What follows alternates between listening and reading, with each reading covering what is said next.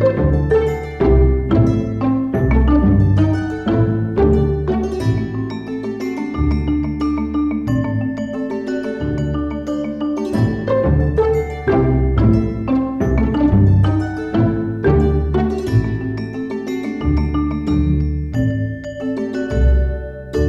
Velkommen til endnu en episode af podcasten Held i Uhelding.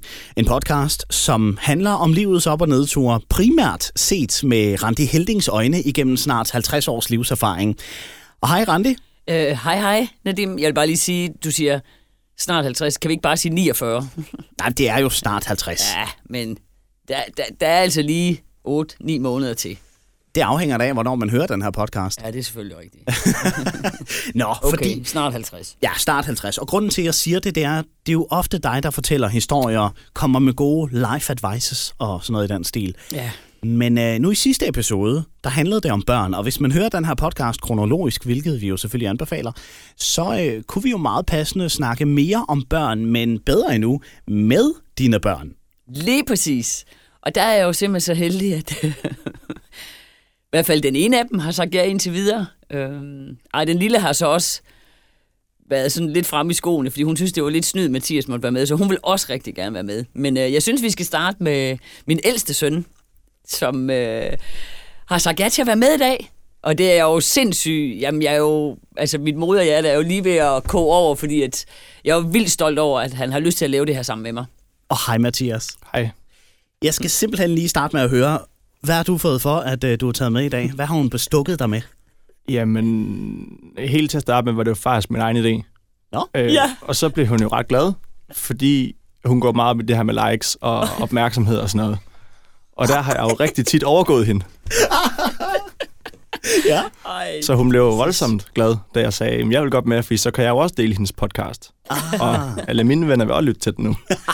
Altså, jeg vil godt lige, jeg vil godt lige skyde ind eller en bemærkning her, fordi min vinkel til det er jo, at jamen, så kan vi jo også ramme de unge. Jeg tænker, det er ikke med likes og sådan noget. Nej, det, det siger du jo. Ja. Jeg ved ikke, hvorfor jeg allerede nu tror mere på Mathias end på dig, men, øh, men fair nok. Men jeg er da glad for, Mathias, du havde lyst til at komme med. Ja, men det er jo spændende at følge med i, hvad der hun render rundt og laver. Ja, fordi man må sige, Randi er jo en, en mor med masser af bolde i luften på én gang, og øh, med tre børn. Du er den ældste, 25 år gammel.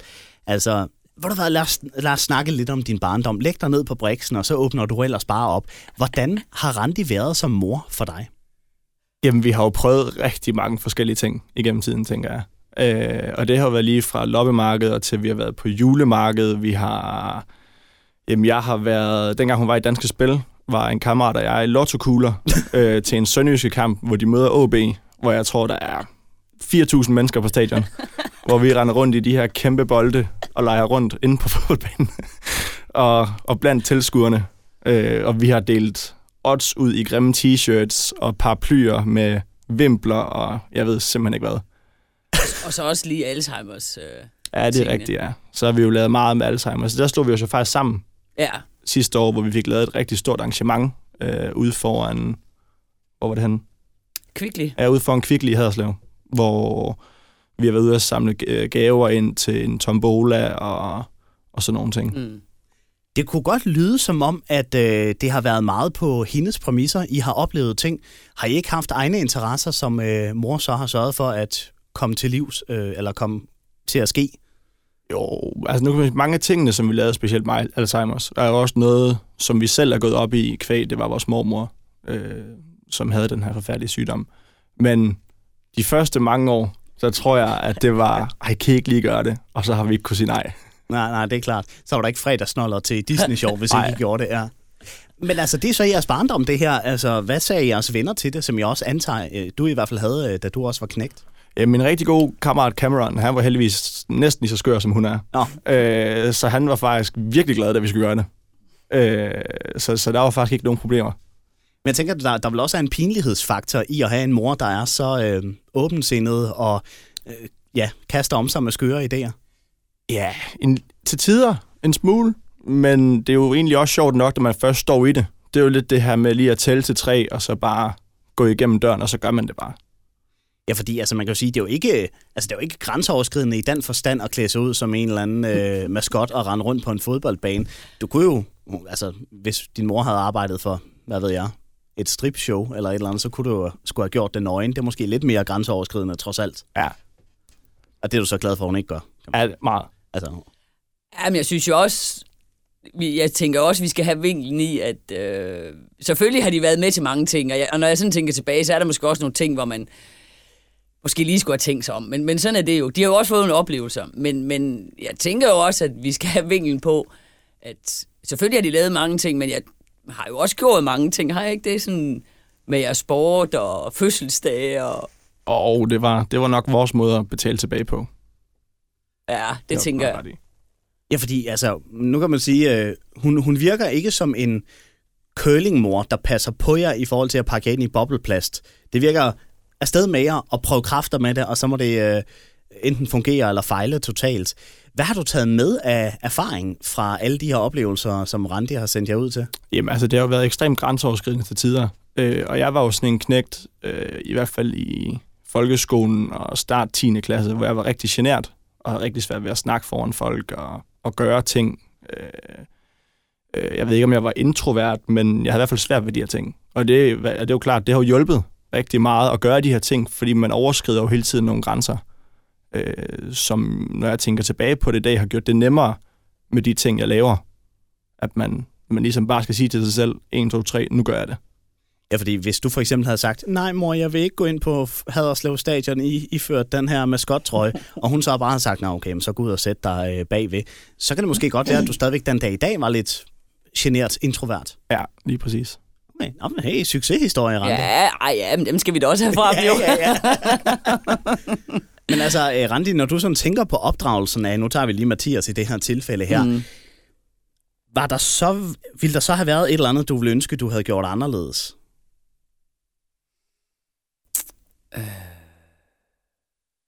Ja, den er Nu skal svær. jeg jo virkelig tænke... øhm, Altså, med Mathias, der, nej, det tror jeg faktisk ikke. Øhm, fordi jeg synes, det har været en god balancegang i det her med... Altså, nogle gange skulle man måske... Det kan da godt være, at jeg har sendt ham ud til nogle skøre ting en gang imellem, hvor jeg måske lige skulle have tænkt mig om. Men, men jeg tror også bare, at det har været nogle ting, som har gjort øh, ham godt i dag. Øh, plus at Mathias har jo... Altså, jeg tror, hvis han... Vi kan godt blive enige om, jeg tror, han ligner mig rigtig meget, faktisk. Fordi Mathias har det ligesom jeg med at...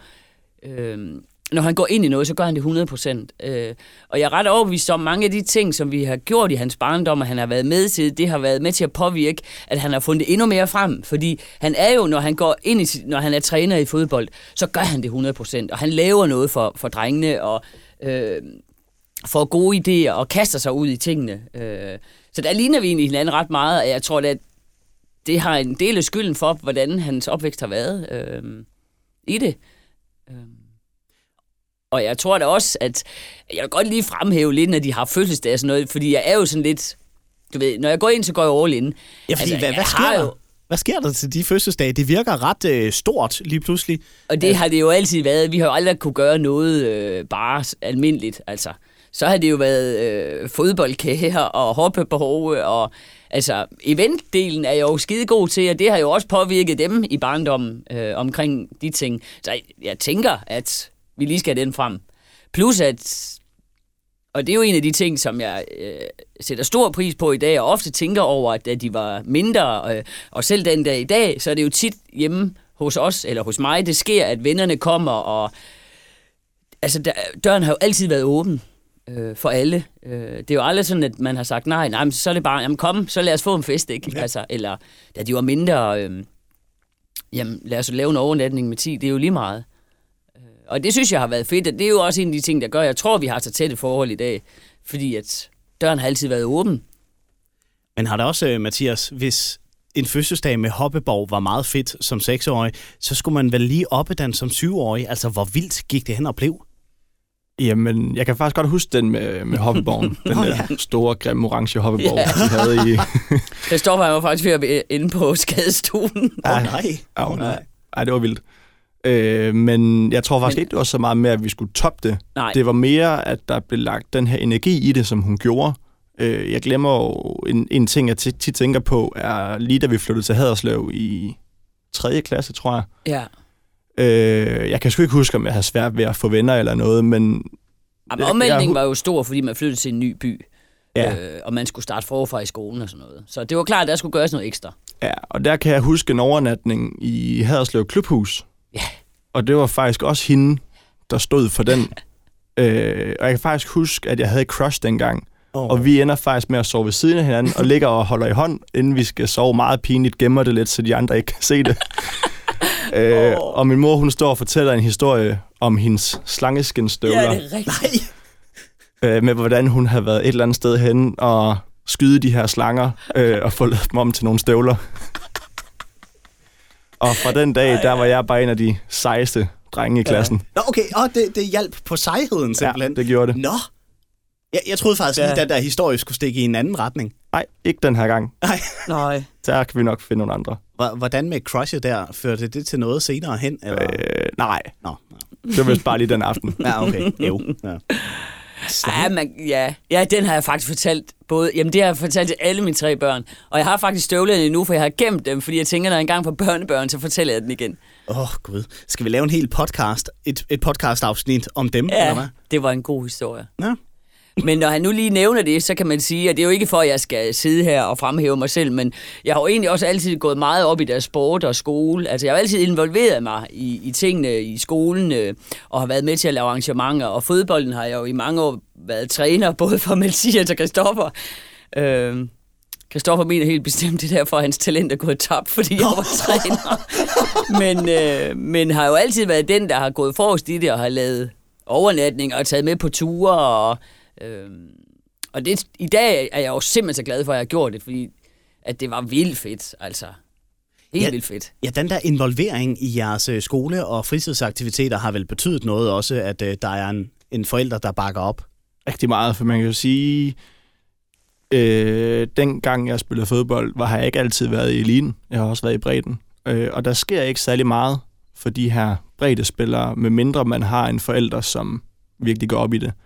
Øh, og der snakker en gammel kammerat og jeg tit om det, Jakob, med en tur til Hinderup Cup, øh, hvor vi alle sammen fik farvet vores hår blåt, og hvis vi ikke gjorde det, så måtte vi ikke spille. Gud, hold da op. Det er rigtigt, ja. Ej, det billede, det har jeg stadigvæk, faktisk. Ej, gud, hvor er jeg strid, egentlig. Gav det noget til selvtilliden, at jeres øh, hår var blåt? Øh, jeg tror faktisk, vi fik en anden plads. Nå, okay. Ja. Ej, de synes, det var meget sjovt. tror jeg nok. Ja, jo. Altså, hvad, hvad var tanken bag det blå hårfarve? Jamen, det var jo bare, at vi skulle have noget sjov, og vi skulle være anderledes end alle de andre hold. Øhm, og det var vi også, fordi det billede... Jeg kan lige så tydeligt huske det billede. Alle de står med blåt hår. Ja, jeg havde da også blåt hår, Ja. egentlig. Ja. Øh, det var bare... Drengene synes jo, det var sjovt.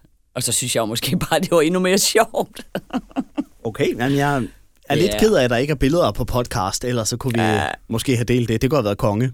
Ja. Men, men, men altså, det er jo så involvering i, i sporten i fodbold.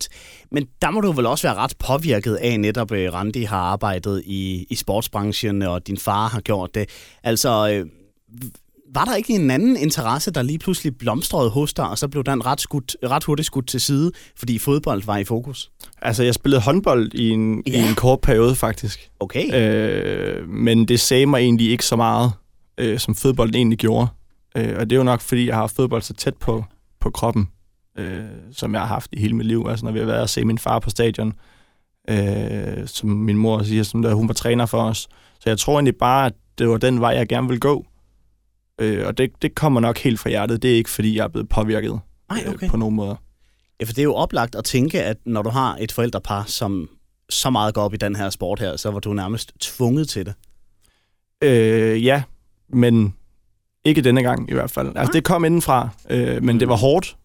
Øh, man kan jo snakke lidt om det her med at være den første fødte og spille fodbold, og man tit får at vide, puh, skal du så også gå i din fars fodspor? Og Mm.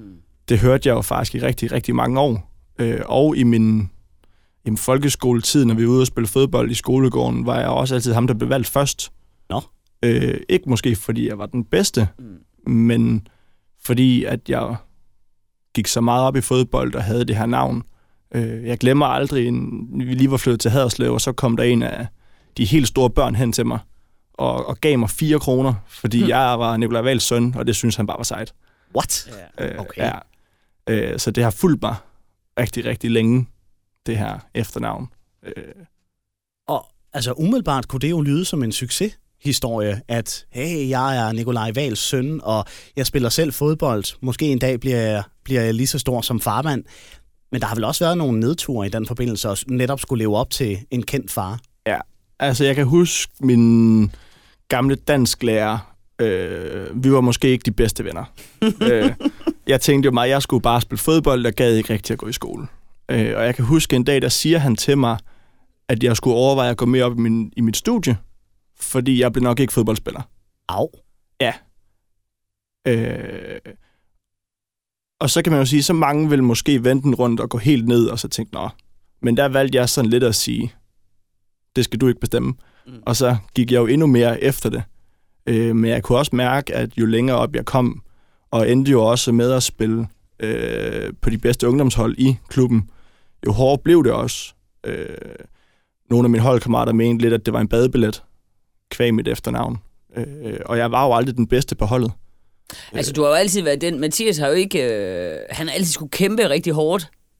Øh, ja, og det er jo både i skole og også øh, med, med fodbolddelen. Øh, hvad skal man sige? Øh, han er jo kommet så langt, som han er, og det er jo 100% kvæg af, at han har kæmpet og har knoklet for det. Øh, hvilket som jeg jo...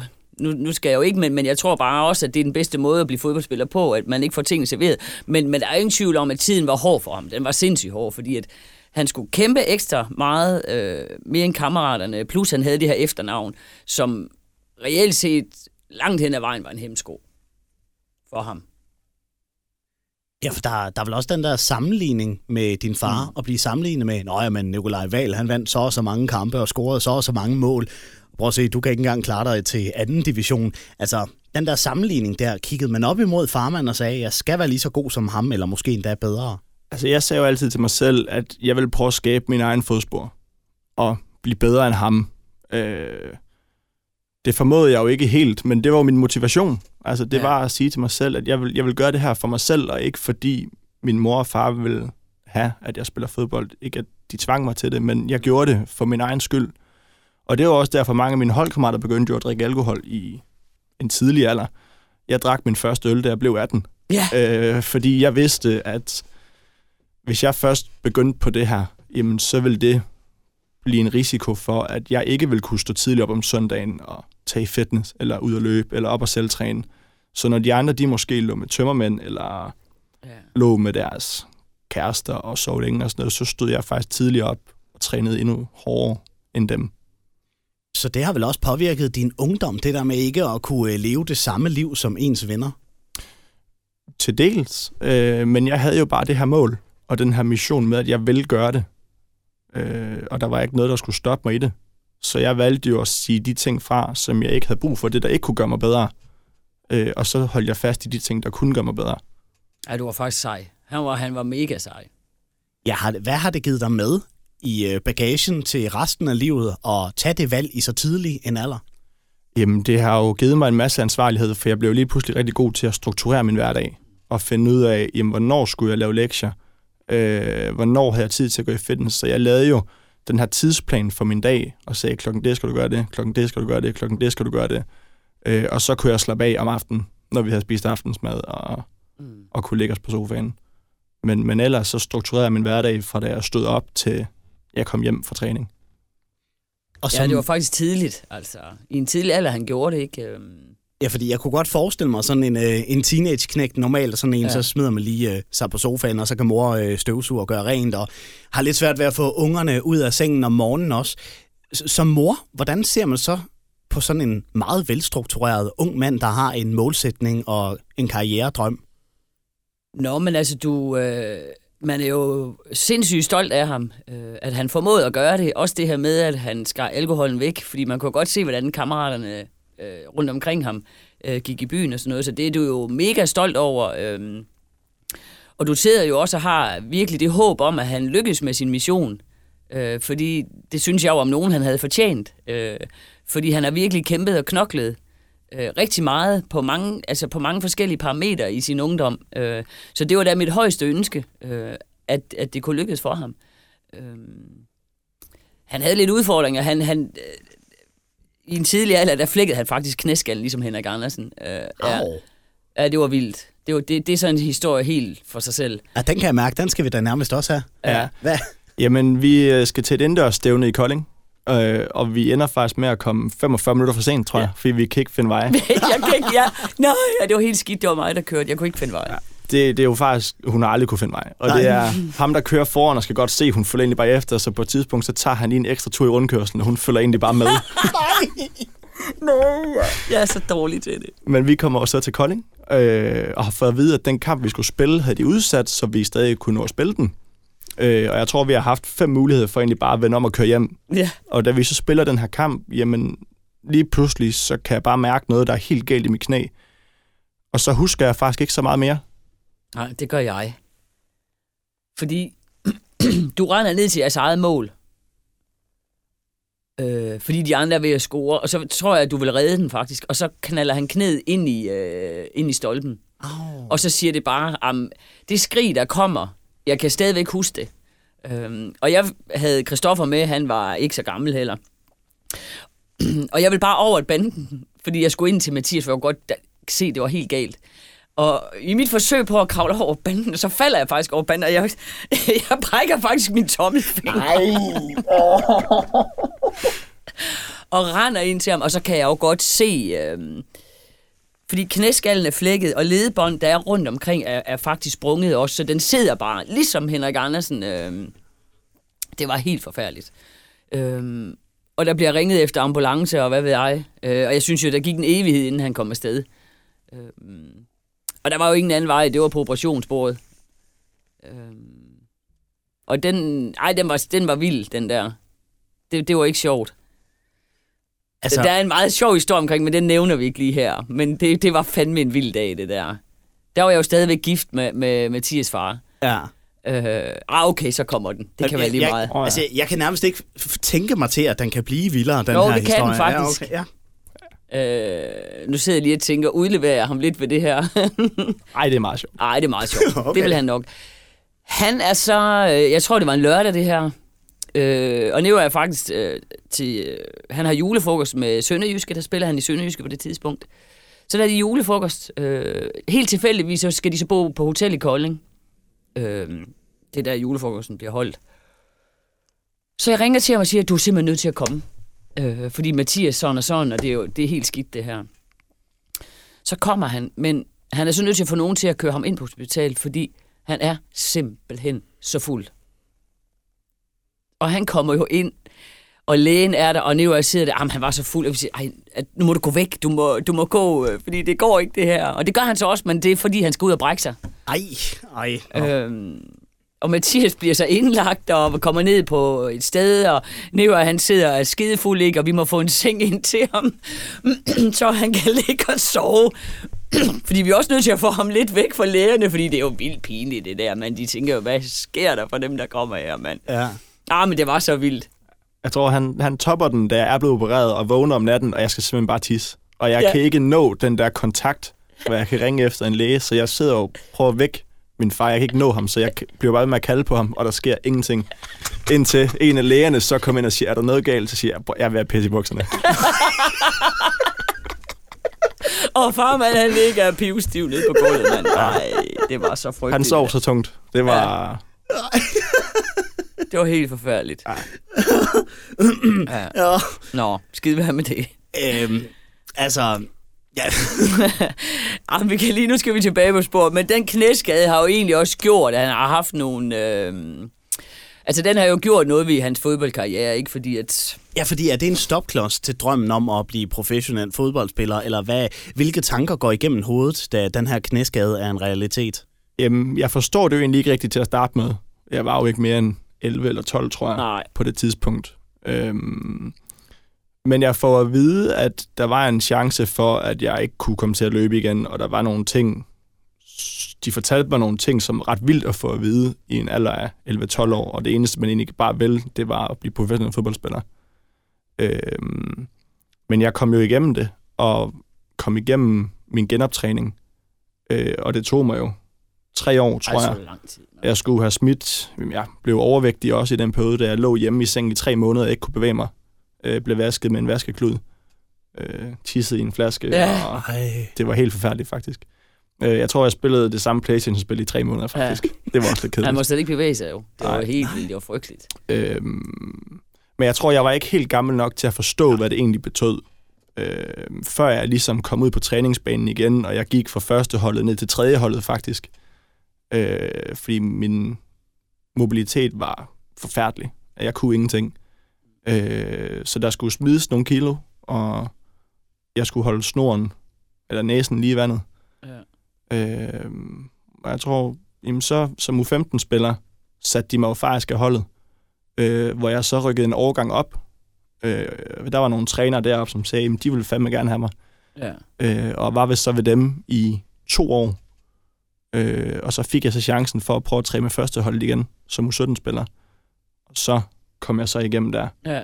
Men det var også der, du var enormt målrettet jo. Det var, jeg tror, det var der undervejs, han tog alle de beslutninger omkring at sige, jeg skal alt andet væk, fordi jeg, jeg vil simpelthen det her. Det var sejt. Det var virkelig, virkelig sejt. Gjort af ham. Og det lyder som om, der er- har været stor opbakning fra din mor. Men din far, som har været professionel inden for fodboldfaget som spiller, som træner, hvor var, var der en opbakning fra ham? Altså, han var jo altid ude at se mig spille, og vi havde mange lange snakke efterfølgende med, hvad gjorde jeg godt, hvad gjorde jeg skidt, hvordan skulle jeg forbedre det. Øh, så han hjalp mig jo rigtig meget i forhold til min træning med, hvordan skal jeg gøre det i en fodboldtræning, hvordan skal jeg arbejde med det her, hvordan skal jeg gøre det. Øh, men faktisk meget på en ledende måde i, at jeg selv skulle finde ud af det. Ja. Øh, og det tror jeg, det var også en af de ting, som hjalp mig rigtig meget, hvor min mor, hun var sådan lidt mere, gav mig lige en krammer, og min far, han gav mig sådan lidt mere et spark bag i. Så Ja. på den måde, så fik jeg det, som jeg egentlig har brug for, når jeg tænker tilbage på det. Øh, de hjælper på hver sin måde. Mm. Øh, og jeg tror også, det var også den måde, som jeg udviklede mig for alvor på i 10. klasse, hvor jeg vælger at sige ja til at fremlægge min sidste opgave foran hele skolen. Øh, så jeg gik fra ikke at kunne snakke til fire mennesker, til at lige pludselig skulle snakke til 200. Wow. Det var virkelig en stor dag. Jamen, jeg husker det så tydeligt. Altså, jeg havde tårne trillende ned ad kinderne. det var virkelig en stor dag, at han gjorde det. Det var, det var epokegørende. Det må man sige. Og det var simpelthen øh, fordi, at i fodbolden, der klarede du dig så godt og øh, brændte så meget for det, at du turde og gøre det her i skolen også. Jeg tror ligesom, det ene, det tog det andet. Mm. Altså, jeg, jeg fandt motivationen gennem fodbold, og fandt ud af, hvis jeg skulle bygge videre på det her, hvor, hvor skal næste step så være? Og det var jo så i skolen, Ja. hvor jeg sådan for alvor prøvede at forbedre mig, også fagligt, og fik faktisk mange øh, 12, 10 og 7-taller. Ja. Jeg tror også, det hjalp meget, at du kom ud. Øh, altså, da han skal i 10. Der, der skifter du jo skole øh, for første gang egentlig. Mm. Øh, og jeg tror, det betød rigtig meget for dig, det her med at komme ud af den kasse, du egentlig var sat i. Ikke fordi det var en skidt kasse, fordi det var det bestemt ikke. Men jeg tror mere, det var for din egen skyld, at det var rigtig, rigtig fint at komme ud blandt andre mennesker, som så dig måske lidt på en anden måde. Øh, ja. Og at det også var med til at, at skubbe ham i den rigtige retning. Øh, for der var ingen tvivl om, at Mathias har jo altid været lidt mere forsigtig. Øh, og sådan lidt mere stille. Og, så så det, det er i hvert fald, som jeg ser det, at det gav ham virkelig også, at han kom ud af den kasse der, som folk egentlig har sat ham i, eller som han selv troede, han var i. Fordi sådan var det jo ikke. Og det hjalp bare rigtig meget, da han kom på 10.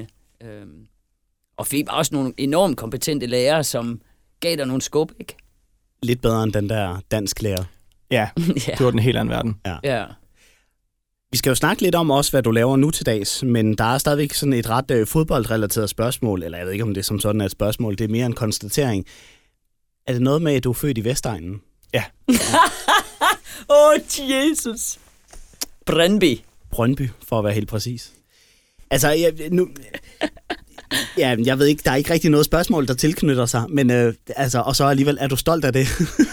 Jamen, øh, jeg bliver tit spurgt, hvor, øh, øh, hvor er du født henne? Jeg, er fra Brøndby. Åh oh, nej. oh, nej. Holder du så med Brøndby? Og når jeg så siger til dem, jeg holder faktisk med FCK, Ja, så, kan, my boy. så siger de jo til mig, hvad fanden er du for en person? Ja. Og specielt mine nuværende kollegaer i øh, VB siger, for det første, så kan jeg jo ikke lide øl. Og jeg er født i Brøndby, men er FCK-fan. Så de synes jo, at jeg er en rigtig dårlig københavner, men jeg er også en rigtig dårlig sønderjyde, faktisk. Åh, oh, ja. Ej, nå ja, der kan man tale om en øh, kasse, man i hvert fald ikke passer ned i lige pludselig. Ja. Og det er jo fantastisk. Jeg elsker det. Jeg Ja. elsker det. Ja, men I'm sorry, Mathias, men det var fordi Randi fortalte det i sidste podcast. Ja. tror jeg nok, der snakkede vi kort lige om det, og så var jeg nødt til bare lige at høre din egen ja, reaktion til, at du er født, og det, du kan ikke rigtig ændre på det, men Nej. øh, ja, sådan er det jo. Men jeg kunne godt tænke mig, der er lige inden vi går videre til øh, alle hans studier, der er en ting, jeg godt, som egentlig, jeg har tænkt lidt over nu her, mens vi har siddet og snakket, og som jeg kan måske sidde og ære mig lidt over, det er det her med, øh, når vi sidder, nu, det lyder måske lidt mærkeligt, at lige spørge om det, men det er, det er måske en af de ting, som jeg sidder og tænker lidt over, jeg fortryder lidt, for jeg har måske egentlig ikke helt haft bidt så meget mærke i det her med, hvordan presset har været for dig omkring det her med, at din far var fodboldspiller, og, og, og efternavnet. Altså, har det virkelig været... Øh, har det været en hemsko? Jamen, jeg tør næsten ikke tænke på det, fordi hvordan har øh, Kaspers Michael så i forhold til Peters Michael? Ja. Øh, så det mit har jo været en mild grad. Mm. Men kan har det fyldt meget, altså alligevel? Øh, ja, det har det jo egentlig, fordi da jeg startede med at spille fodbold, øh, og, og endte i Sønderjyske, der gik jeg jo i min fars fodspor. Øh, så endte jeg med at blive fodboldtræner. Nå, men så gik jeg også i min fars fodspor.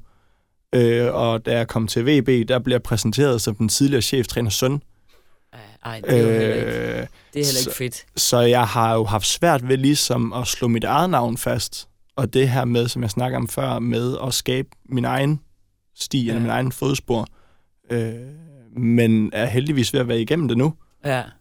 Øh, så ligesom at det har været godt, det har også åbnet nogle døre for mig. Det, jo, det har jo gjort min, min vej til toppen af dansk ungdomsfodbold lidt nemmere. Mm. Men det har også sat nogle helt vilde krav ja. øh, i form af forventningerne. Øh, både udefra, men egentlig også meget til mig selv. Mm. Øh, Men er det så dig selv? Har du selv været med til at sætte alt for høje krav til dig selv også? Eller er det... Jeg er godt klar over, at omverdenen har også gjort det. det. Det er jeg helt med på. Men har det måske også gjort, at du har sat nogle lidt højere krav til dig selv, som du måske ikke skulle? jeg har helt sikkert pacet mig selv på nogle måder, som ikke altid har været helt sundt for mig selv. Ja. Øh, Fordi det har jeg jo egentlig godt været bevidst om, men jeg sidder jo... Nu er jeg lige ved at give mig til at græde egentlig, Åh, fordi, nej, nej, men det har, jeg har egentlig ikke tænkt så meget over det i din barndom. Jeg sidder jo og tænker, gud, var der et eller andet, jeg kunne have gjort, ikke? Øhm, men det bliver jeg sådan lidt ærgerlig over. Nej, Nej, nej, men det er jo, det er jo fint. Det er jo derfor, vi laver det her jo. Øhm, nej, men det er fint. Nå, men, Men altså, kravene, fordi du også selv sat kravene lidt højere til dig selv, fordi du måske har følt, du, der var noget, du skulle leve op til. ja, det, jamen, jeg ved Og så ikke, har om, omverdenen selvfølgelig også været med til at gøre det for dig. jamen, egentlig har det jo mest været for at give en lange mand, og ikke mindst til ham, min dansklærer dengang. Ja. Øh, og det har været min motivation hele vejen igennem, og det var det samme, da jeg selv spillede med mine holdkammerater, der drak, og jeg ikke gjorde. Ja. Jamen, jeg har jo bare selv valgt den her sti, Ja. at gå på det, og blive ved med at sætte nogle mål for mig selv, og dem skal jeg jo opnå på en eller anden måde. ja. Og det gør man ikke ved bare at læne sig tilbage, og så sætte den i automatgear. Øh, der, der bliver man nødt til at træde i pedalerne. Og jo, der har været nogle gange, hvor jeg har været stresset, Mm. øh, specielt de sidste tre år, øh, kvæg mit lærerstudie. Det blev lige pludselig meget søst. Øh, men også målet om at blive, målet er at blive professionel træner en dag. Øh, så det her med hele tiden at tage de rigtige valg, har været rigtig svært. Øh, og der var der jo også, jamen det var lige under corona, øh, da jeg flyttede hjem igen, kunne jeg godt mærke, at det var faktisk rigtig rart. Ej, det var den fedeste tid. Altså, det siger jeg bare. At uh, Mathias... Nå, undskyld, jeg lige afbryder. Nej, men det er ikke første gang.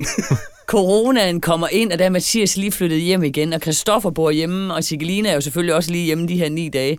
Og prøv at den tid der... Nogle gange så havde jeg selvfølgelig og tænkt, fuck, jeg har bare unger 24 timer i døgnet, og de var bare forfærdelige, og de rodede og alt muligt. Men prøv at når jeg sådan... Vi fandt bare hinanden igen alle sammen. Øh, Mathias og Christoffer... Øh, os alle sammen. Det var virkelig fedt, altså. Det var... Ja, shit, mand. Har du det på samme måde? Fordi din, din mor virker totalt overexcited over det. Og men det er jo også en anden god historie, men der sov jeg jo på gulvet i tre måneder. Ej, ja, men det var, fordi jeg var vandskadet. Ah, nå. Ej, jeg, du, jeg havde det sagt, du må tage min seng. Ja. Det ville du ikke. Men jeg sov i stuen. Så.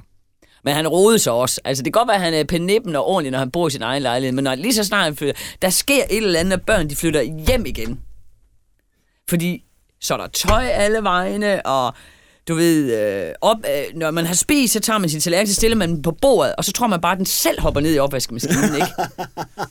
og så Mathias og Kristoffer, de har lavet sådan en... Øh, hvad, hvad er det nu, I, I siger den her... Det var sådan en prank-konkurrence.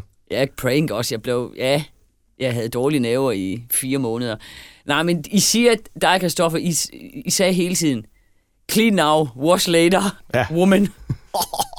Prøv at tænke det, det hørte jeg på i fire måneder. Nå, skid være med det. Men, ah, men jeg elsker jo mine børn, altså. Ja, det, det vil jeg da håbe. det gør jeg. Overalt på jorden. Men den der tid hjemme igen med både de søskende og med mor, har det givet noget? Nu ved jeg godt, det er jo kun få måneder siden, men har det alligevel givet dig et eller andet lige at komme hjem igen? Det var jo et frirum, og man siger, det, der var dejligt ved det, det var også, at vi blev lukket ned med fodboldtræningen. Så jeg havde jo lige pludselig rigtig meget tid til mig selv at finde ud af, øh, hvem er jeg egentlig, og hvem vil jeg gerne være. Øh, jeg gik jo i en periode og overvejede at stoppe som træner, fordi jeg gad godt finde ud af, hvem er Mathias Valen, når han ikke er fodboldtræner. Altså, hvem, hvem kan han så være? Mm. Øh, så man kan sige, de mange hårde øh, sommer, efterår, vinter måneder, jeg havde i min lejlighed i Haderslev, hvor jeg stod op klokken halv syv for at tage i skole til klokken 16, videre til fodboldtræning, og så sad jeg jo på kontoret i idrætscenteret øh, for at analysere kampe og snakke med spillere og spare med de andre trænere, og var jo så hjemme igen klokken halv ni. Øh, det var meget hårdt for mig, og det var også der, hvor jeg var. Det var der, hvor jeg faktisk sagde til mine forældre, at jeg vil godt flytte væk fra Haderslev. Mm. Øhm, for at starte på en frisk. For jeg kunne mærke, at det hele det blev simpelthen for meget i Haderslev. Når man gik rundt ned i byen, jamen så, hvis jeg gik rundt med min mor, jamen så kunne hun jo stoppe op for at snakke med den ene og den anden person. Og i Sønderjyske var jeg jo stadig en valg, og de begge to har jo været der i rigtig mange år. Øh, så jeg havde svært ved der, og kunne godt se, at jeg har svært ved at komme videre herfra, og blive enig med mig selv om, at så vil jeg flytte til Vejle. Øh, og da corona jo så kom, og jeg var flyttet hjem igen, der fik jeg jo lige pludselig mit frirum, som jeg jo måske havde manglet, fordi at jeg var blevet for ambitiøs øh, i den tid, jeg har været i Sønderjyske. Øh, så, så der, der var, var ikke meget tid til dig selv i hvert fald. Nej, der var jeg ved at køre mig selv i sænk, og jeg kunne godt mærke, at det var nok både med stress og forventningerne, fordi at jeg gik jo stadig til og tænkte, jamen, hvis jeg ikke lavede det her i dag, hvis jeg ikke blev bedre i dag, jamen, så vil jeg ikke kunne hovere over dem, som sagde til mig, jamen, du bliver ikke til noget i morgen, for eksempel. Det lyder som om netop det der med, du bliver ikke til noget, din dansklærer har påvirket dig ret meget igennem livet, og, og de beslutninger, de valg, du har taget. Altså, i en alder nu af 25, hvor du alligevel har bevist, at du kan noget, hvor meget påvirker det dig så stadigvæk? Jamen, det er jo egentlig bare en motivation at tænke tilbage på det.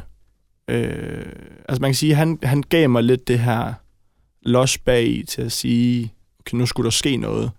Øh, og så har det jo hele tiden været også en lille motivation at prøve at overgå mine forældre. Fordi nu lever min mor jo, har jo gjort meget med det her Alzheimer's, nu har der været det her Kløften Have Festival. Altså, det er jo, jeg ser også dem begge to som motivation til at prøve at komme op på deres niveau. Og det er jo, fordi jeg er så konkurrencemindet, som jeg er. Øh, så, så det tror jeg faktisk ikke, jeg vil være for uden. Øh, jeg har bare fundet en bedre motivation nu, end, end den, jeg havde dengang. Og øh, hvis vi springer lidt i... Nej, det gør vi jo sådan set ikke, for vi er jo stadigvæk i, i nutiden i forhold til øh, i en alder af 25, men der er noget med studiet, fordi du var selv lidt inde på det. Du stod tidligere op, tog i skole, og så øh, ud og, og være træner bagefter. Det her studie her, du læser til lærer, hvorfor? Hvorfor ikke bare fokusere på en eller anden fodboldrelateret uddannelse? Findes det? Det ved jeg ikke, gør det? Jo. Nej, ikke Nej. som sådan. Nå. altså alle de gamle fodboldtrænere, der var de gode, de var jo lærer alle sammen. Nå, seriøst. Nå, så er det jo nok derfor. Men hvorfor lige lærer? Jamen, jeg snakkede jo med min kollega i Sønderjyske. Øh, og hvad var næste step sådan egentlig? Og det er jo, at vi lærer jo drengene at spille fodbold. Altså fodbold er jo ikke i eliten noget, man bare går til længere. Det er noget, man skal lære. Øh, så de pædagogiske øh, måder at indgå drengene øh, og snakke til dem og sådan noget, har været rigtig vigtige. Øh, så nej, jeg skal ikke være lærer i 30 år. Øh, forhåbentlig ikke. Nej, okay. øh, men jeg elsker det hele menneske. Øh, og det er også, har jeg taget noget uddannelse inden for noget sportsterapeut, som er noget øh, skadesbehandling, og så er der noget mentaltræning oveni, altså noget psykologi, med at forstå, hvordan er det, man tænker. Og der tror jeg, at det her med lærer og det pædagogiske måde at gøre det på, det omfavner bare det hele menneske. Øh, og det er noget, som jeg godt kan lide. Men det har jo desværre ikke gået som, øh, hvad siger man, glidende i smør. Nej, det er ikke helt det udtrykket er, men det har i hvert fald ikke været øh, a piece of cake, hele den her uddannelse med forløbet som øh, lærer. Det er noget med, at du skal til Silkeborg næste sommer, men du nævnte også Vejle. Ja, Og- jeg, Jamen, jeg tror, at nu vil jeg godt lige indskyde en bemærkning, fordi det handler også meget om det her med at kombinere hans drømme som fodboldtræner med uddannelsen. Øh, altså få det hele til at gå op i en højere enhed, det har været svært, ikke? Jo. Altså, jeg sagde jo til mig selv sidste sommer, øh, jeg vil gerne flytte til Vejle. Der skulle ske noget nyt. Øh, væk fra Haderslev, prøve at skabe mit eget navn og egen- mine egne relationer i en ny by, og kommer jo så til Jelling, som er en rigtig fin skole. Øh, jeg fik jo lovet, at jeg kunne godt få min undervisningsfag, så jeg bare kunne fortsætte, øh, som jeg gjorde. Øh, og det fandt de så ud af fem uger inden i studiet. Det kunne jeg ikke alligevel. Øh, så jeg skulle til at vælge en ny undervisningsfag. Og det var jo et nederlag. Fordi lige pludselig så kunne jeg jo ikke få det her engelsk og historie, som jeg virkelig brænder for. Øh, eller idræt og, og historie, som jeg virkelig brænder for. Øh, lige pludselig skulle jeg til at vælge samfundsfag. Åh. Og Du skal lige huske at tilføje jo, at du blev træner i VB. ja, det, jo, fik ja, et trænerjob i VB. Fordi, Det, det har han nævnt et par gange. Har men, du? Men, men, ja, det er måske men det var jo det der med at få det til at... Ja, oh, sorry. Nej, men jeg tænker bare, det er måske meget godt at nævne VB, det er Vejle Boldklub, så det passer ja. Ja. med, at Jelling ligger ved Vejle, alt det der. Nå, undskyld, ja, undskyld hun afbrød igen. Nå, Øh, jamen, og det var jo, at det, det hele det startede jo perfekt. Jeg var glad for at være i VB og sådan noget, men kunne godt hurtigt mærke, at efternavnet det forfulgte mig lidt igen. Øh, og så gik det jo bedre og bedre i klubben. Jeg fik bevist mig selv som en rigtig, rigtig god træner, som jeg også hele tiden har fået at vide, jeg er. Man skal bare lige selv se det. Øh, så gik det jo skidt på studiet, og kunne godt mærke, at jeg igen faldt ned i den her onde spiral, som jeg havde i Haderslev med at skulle tidligt op, komme rigtig sent hjem, havde rigtig mange ting, jeg skulle øh, ordne, øh, kom hjem til en mørk lejlighed. Øh, det var ret tomt, øh, og så begyndte jeg at undersøge mine muligheder for, hvad kunne jeg så gøre. Øh, og der faldt jeg så på øh, Silkeborgs øh, læreruddannelse, og de har givet mig et rigtig, rigtig godt forløb, så jeg kan blive færdig på samme tid i som jeg vil i, i 22, som jeg ville have været, hvis jeg var fortsat i Haderslev. Øhm, og det har jo så måtte betyde, at jeg måtte øh, vinke farvel til Vejle Bøjklub. Øh, for nu har det altid været fodbold, som har drevet mig, men nu er det på tide at vælge uddannelsen og få det godt med mig selv. Så jeg har valgt at sige til mig selv, at hvis fodbolden ikke kan gå hånd i hånd med uddannelsen, jamen så er det fodbolden, jeg skærer væk, og det er simpelthen for at tænke mest på mig selv. Øh, og så må jeg prøve at lægge nogle af mine ambitioner og mit drev fra mig. og du, øh, du lyder faktisk, ja, ikke på nippet til at græde, men sådan lidt øh, virkelig emotionel omkring at fortælle, at du har lagt fodbolden, fodbolden på hylden for en stund. Ja, altså det er, jo, det er jo svært, for det har været min identitet. Altså det kan godt være, at man synes, det har været hårdt at være en valg og blive sammenlignet med rigtig mange ting, men det er jo klart, det er jo min identitet, man tager fra mig. Og jeg skal lige pludselig til at skabe en ny, fordi hvem er jeg så i virkeligheden? Mm. Øh, det, det synes jeg er lidt hårdt. Og Men du er, og jeg ved godt, at, og det er jo noget med selvtilliden igen, og man kan jo sige det, jeg kender det måske lidt selv, man kan jo sige det tusind gange, øh, men, og det er jo ikke fordi det er min søn, men han er virkelig en god træner. Han, han, han fagner så bredt med de børn der, og går så meget op i det, øh, og tænker, og, det, og jeg tror måske langt hen ad vejen, det er måske lidt Mathias Hemsko, fordi han tænker på alle andre før sig selv. Øh, og, og jeg tror måske, det er det, der er fedt nu for ham og for mig at se, at han er ved at finde sig selv i alle de ting her. Øh, selvfølgelig er det svært. Det kan jeg godt se, øh, at, at man ikke kan få tingene til at gå hånd i hånd. Men jeg er også overbevist om, når han først kommer til Silkeborg, øh, vi får ham flyttet og alle de ting, så kommer der også et fodboldjob deroppe til ham. Ja, jeg skulle lige til at sige, der er der også en fodboldklub. Selvfølgelig, der ja. er jo mange omkring, ikke? Så, men, men det, der selvfølgelig er vigtigst også for mig som mor, det er at se, at han begynder, hvordan skal man sige det, men han begynder at finde sit ståsted i, altså det her med, at man finder sig selv måske lidt også. Øh, det øh, har været rigtig meget på den hårde måde, det her. Øh, også det her med, nu skal han sige farvel til Vejle. Jeg ved, hvor meget det betyder for ham, øh, og børnene betyder. Men desværre er det jo også bare en del af at blive voksen og, og finde øh, sin egen ben at stå på. Men, men jeg er også bare helt sikker på, når vi kommer ind i 21, så Mathias vil at være der, hvor han skal være. Øh, og han er jo bare en god dreng. Han er virkelig en god dreng. Det er mors dreng. Det er mors dreng. Han er også en god træner. Men altså, jeg kunne godt tænke mig at høre nu, hvor du siger det der med, at øh, du skal finde dig selv, fordi du netop øh, har bundet meget af din identitet op på fodbold. Har du fundet ud af, hvem Mathias Val er uden fodbold? Jamen egentlig ikke rigtigt endnu. Øh, det synes jeg er svært at svare på. Øh, for jeg har været vant til i, jamen det er jo tæt på 10 år nu faktisk, at gå fra at stå op til at gå i skole, til fodboldtræning, til at tage hjem, og så gøre det igen dagen efter. Øh, og det har jeg jo gjort i 10 år nu, så jeg ved faktisk ikke, jeg har ingen idé. Altså Mm. det, det, det, det, det er faktisk et svært spørgsmål at Det er svare så- på. Når øh, du på et eller andet tidspunkt bliver færdig på lærerstudiet, så bliver du i hvert fald lærerval, som lige går ned på lærerværelset. ja. Kan jeg lige tale med lærerval? Jeg har lidt problemer med den her opgave i historie. men, øh, men det kan jeg så forstå, det er i hvert fald ikke det erhverv, du skal have de næste 30 år frem. Nej, det er det ikke. Altså, jeg vil rigtig gerne arbejde på en idrætsefterskole. Fordi som jeg sagde før, så kan jeg godt lide det her med det hele menneske. Og jeg er rigtig god til at skabe relationer og, og holde relationer med unge mennesker. Og det er nok også det, er også det, der har gjort mig til så god en træner, som jeg er. Det er, at jeg kan forstå det hele menneske. Altså, når de kommer og siger, at de har ondt i knæet, jamen, så er det måske ikke lige der, det gør ondt. Det er måske, fordi der er nogle problemer derhjemme, eller har haft en hård dag i skolen, eller et eller andet. Øh, så det her med at arbejde med det hele menneske, er egentlig det, som jeg, jeg brænder allermest for. Mm. Og øh, jamen altså, Randi, nu har du jo hørt din søn mm. Mm. fortælle hans dybeste tanker og Ja. følelser. Det må, du har ikke ret endnu, men det må jo påvirke dig. Men det gør det jo, men, men man kan sige, meget af det, som Mathias har sagt i dag, Ja, det ved du har sikkert jeg jo godt. godt men- vidst. Uh, heldigvis for det, så taler vi jo rigtig meget sammen, og vi, uh, Mathias er også god til at åbne sig uh, over for mig. Heldigvis for det, det er jeg rigtig glad for. Uh, men det er da klart, at det,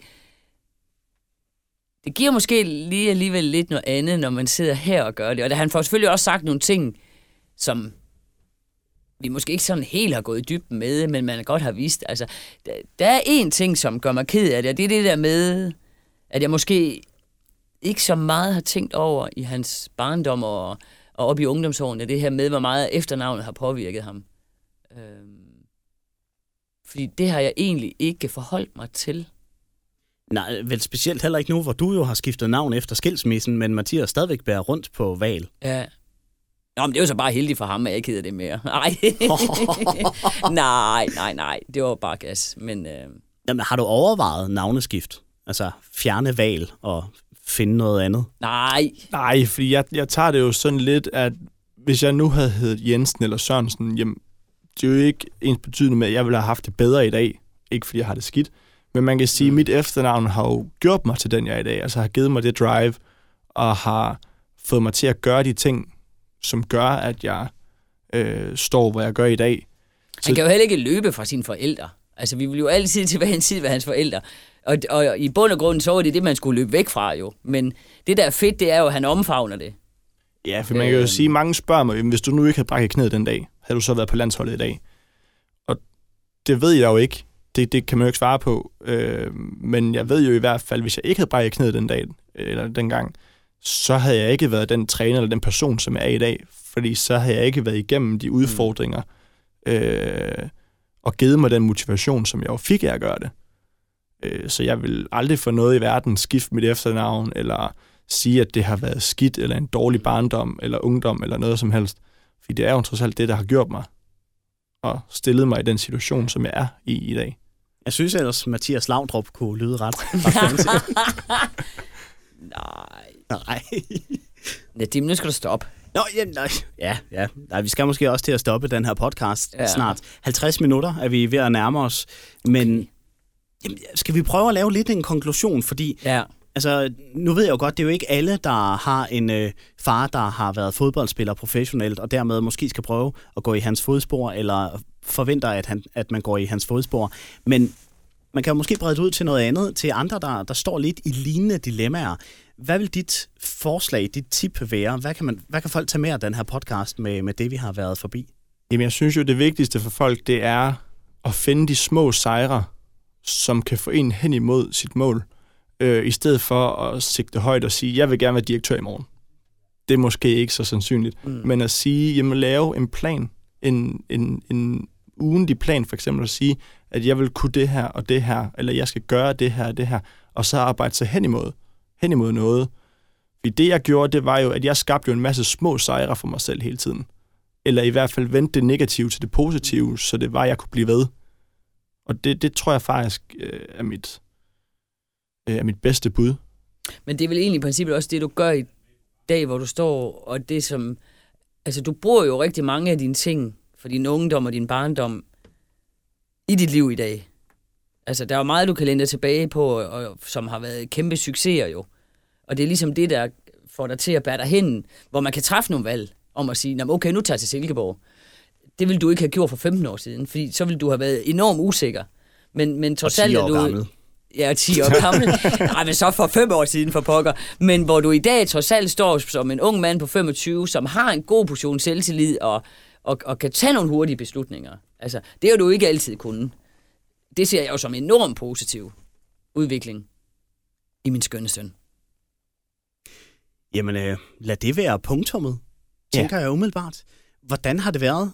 Fordi du skal jo huske på, at der er folk ud over os tre, der sidder i det her radiostudie nu, og hører det, du har fortalt om øh, din barndom og din mor, din opvækst, din far sågar også. Altså, øh, er det ikke lidt nervepirrende og lidt øh, grænseoverskridende? En lille smule. Men jeg håber jo på, at man kan vente til noget, som man selv kan bruge. Ligesom jeg har fortalt, at alt det negative, alt det der har været, har jeg fået vendt til noget positivt til mig selv. Øh, at de med, med den her historie og de her små ting, kan relatere til sit eget liv og sige, okay, det kan godt være, at jeg ikke fik jobbet i dag, men hvis jeg bliver ved med at arbejde hårdt, så kan jeg måske få det om to år. Jamen, øh, jeg synes, det er bedre end øh, nogle af de der Instagram-quotes, du har haft med, Randi. Det, Ej, hvad mener du? Det gav et helt sæt i hende. Ej, men i forhold til, at det kom fra Ej, hjertet, det, det der. Mathias Jo, men jeg er stolt. Jeg, jeg bliver lidt rørt, faktisk. Ja. Ja. Jamen, øh, frem med Kleenex, og så... Ja. Ej, det var, det var godt det her. Det var dejligt. Tak for Mathias, fordi du gerne vil være med. Det er jeg glad for. Selvfølgelig. Jamen, øh, Og selvfølgelig også dig, Nadine, men du skal jo være her. Jamen, jeg sender en regning for noget familieterapi, kan jeg mærke for det hele. tager, en, tager en ret høj timepris. Så, jamen, øh, det var altså det her afsnit af Held i Uhelding, featuring Mathias Val, som altså er Randi Heldings søn. Mathias, tusind tak, fordi du havde lyst til at være med. Tak fordi jeg måtte komme. Og Randi, ja, tak. Ja, moin. Moin.